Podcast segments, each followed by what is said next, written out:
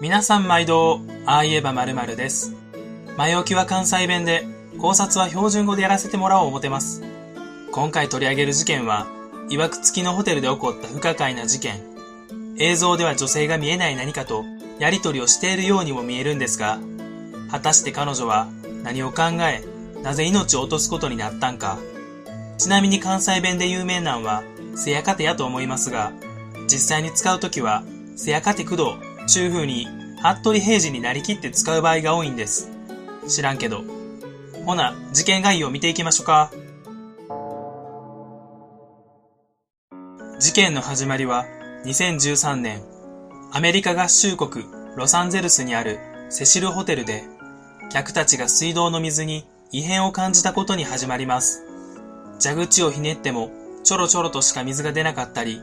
水の色が黒く変色していたり、中には水を飲んだら異常な味がしたという主張をした客もいました。それもそのはず。その水は何日も女性の遺体が使っていた水なのですから。客らの苦情を受け、2月19日の朝、屋上にある貯水槽を調査したところ、全裸で浮いている当時21歳のエリサ・ラムの遺体が発見されました。衣服や所持品は遺体近くの水の中で浮いていたが、身体的外傷や性的暴行、自殺の形跡はなかった。彼女が患っていた双極性障害の治療薬のほか、別の薬や少量のアルコールの痕跡はあったが、レクリエーショナルドラッグと言われるような薬物の類は検出されなかった。携帯電話は見つかっておらず、どの時点でかは不明だが、何者かに盗難されたと考えられている。2013年1月26日、一人旅をしているラムがロサンゼルスに到着。1月28日、セシルホテルにチェックイン。ラムは最初、5階にある共同部屋が割り当てられていたが、同室の宿泊客がラムの気候に苦情を言ったため、2日後にはラムは一人部屋に移動することになる。1月31日、セシルホテルをチェックアウトしてサンタクルーズへ行く予定だったラム。旅行の間、毎日両親と連絡を取り合っていたが、その日は連絡がなかったため、両親が警察に通報。自分たちもラムの捜索の協力のため、ロサンゼルスへ向かった。その日にラムを見たホテルの従業員は、ラムは一人でいたと証言。さらにホテル以外で唯一の目撃者である近くの書店の女性経営者は彼女について、彼女は社交的な性格でとても活発でフレンドリーでしたと述べている。警察はラムの部屋などを捜索し、後に遺体が見つかる屋上には警察犬も導入したが、匂いは探知できなかった。2月6日、ラムが最後に目撃されてから1週間経ったことで、彼女の写真を載せたチラシなどを近隣へ配布、インターネットにも掲載し、情報を呼びかける。2月15日、ラムの最後の姿が映された2月1日のエレベーターでの映像が公開される。そこにはラムの気候が映っており、世界中の関心を引きつけるきっかけになった。2月19日、ラムの遺体が屋上の4つある貯水槽のうちの1つから発見される。2月21日、ロサンゼルス郡検視局は、ラムの死因は双極性障害を重要な要因とする不慮の事故による溺死だったと発表。今回の事件の一番の謎は、どうやって貯水槽に上がったのかということと、ラムの奇妙な行動が挙げられます。これらを考察し、事件当日、彼女に何があったのかを考えていきます。ホテルの屋上へは、避難経路を通じて容易に入ることができ、貯水槽のうちの2つは、蓋が開いていたという情報があるが、高さ2.4メートルの円筒形で、コンクリートブロックの上に乗っている貯水槽へは、どうやって登ったのか。ホテルの従業員が貯水槽の中を覗く際には、はしごを使ったが、ラムがはしごを使った痕跡はありません。こちらは、貯水槽を横から見たイラストになります。貯水槽は高さ2.4メートルあり、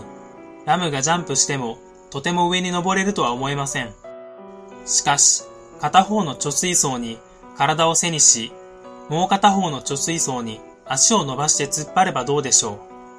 二つの貯水槽の間で体を突っ張り棒のような感じにすれば、少しずつですが上に登っていけると思います。靴を脱いで摩擦を増やせば、さらに容易に登ることができるはずです。この登り方が一番合理的かつ現実的だと思いますが、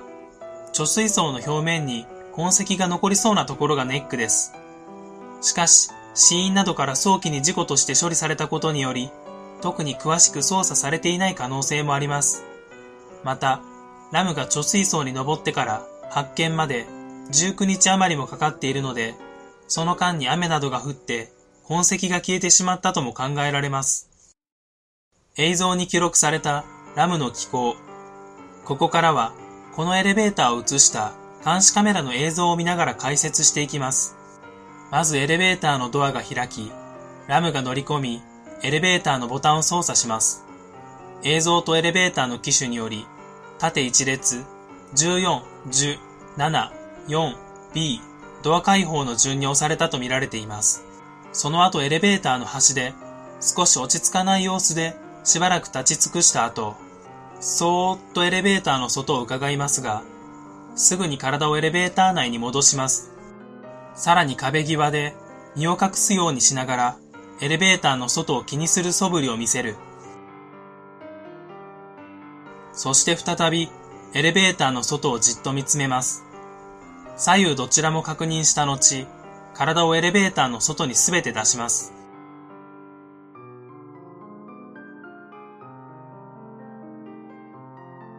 横向きのまま左に一歩移動し、その後後ろ向きのままエレベーター内に戻ると見せかけてまたエレベーターから外に出ます。カメラに映るか映らないかのギリギリの場所で手を頭の位置まで上げて静止。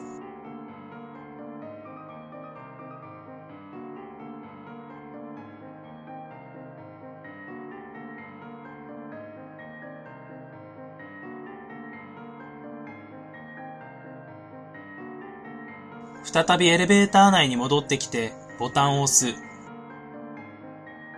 どんだけ念入りに押すねんっていうぐらい押す。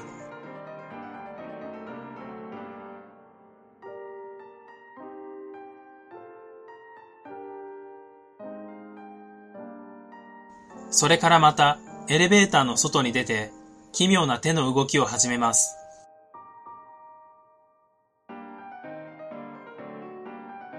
ちょっと待って。落ち着いて落ち着いて。そんな風に相手をたしなめるような動きにも見えます。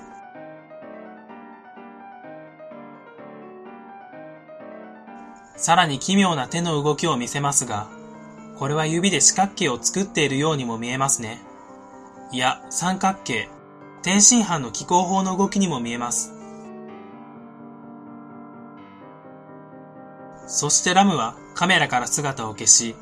この後しばらくしてからドアが閉まり、少し時間が経ってから再び開きます。さらに二度ほど開く閉じるを繰り返したところで映像は終わっています。個人的に一番怖いと思ったのは、誰かとやりとりをしているかのような手の動き。果たしてこれは実際に誰かとやりとりをしていたのか、それとも彼女の抱える病気と何か関係があるのか、事件前に共同部屋から一人部屋へ移されるほどの気候があったことから、彼女が患っていた双極性障害が関係しているのだと思います。しかし、病気のせいにしてしまうだけでは、あまりにも腑に落ちないと思います。彼女はエレベーターで何を考えてあのような行動をとったのか、それを今から考察していきたいと思います。そもそも双極性障害とはどんなものでしょうか？うつは気分が落ち込み、そうは気分が上がりますが、これは簡単に言えば、そうとうつを繰り返す脳の病気です。一般的に本人がそう状態の時に自分が病気だとはなかなか認識できないので、ラムが21歳という若さで双極性障害と診断されているということは、おそらく過去に何かそうだと思えるような行動をとっていたことが予想されます。しかしこの時、そうだと診断された行動が実際にそうでなかったとしたらどうでしょうか？誤った診断があったのなら、適切な薬が処方されておらず、彼女の病状が悪化しても不思議ではありません。脳の機能に異常がある時に発症しやすいものの一つに統合失調症があり、その症例の一つに変身妄想というものがあります。本人が変身妄想により何かに変身している間は、実際ではありえないようなことも真実だと思い込んでしまいます。他者がラムを見た時に、ラムが何か活発な行動をする何かに変身していたのなら、それをそうだと思ってもおかしくはないのではないでしょうか。そうなるとエレベーターの中で、彼女は一体何に変身していたのか。彼女の手の動き、水をかくカエルの手の動きにも見えます。その後の手で輪っかを作るポーズも何か獲物を捕まえたようにも見えます。彼女は何かから逃げていたのではなく、彼女にしか見えない獲物を狙っていたと考えればどうでしょう。ドアの外にいる獲物が近くにやってくるのを待っていた。そんな風にも見えてこないでしょうか。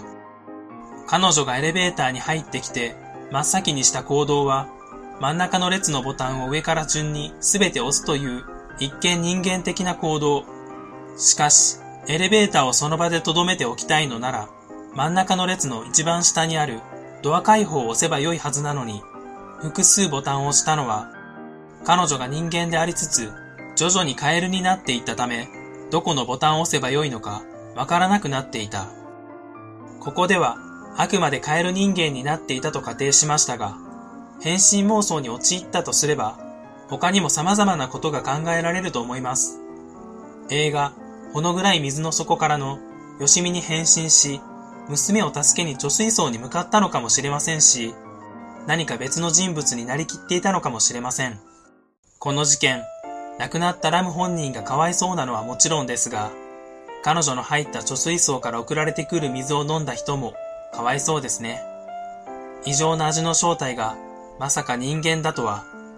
マンションに住んでいる方は水に異変を感じた時は飲まない方がいいかもしれませんね。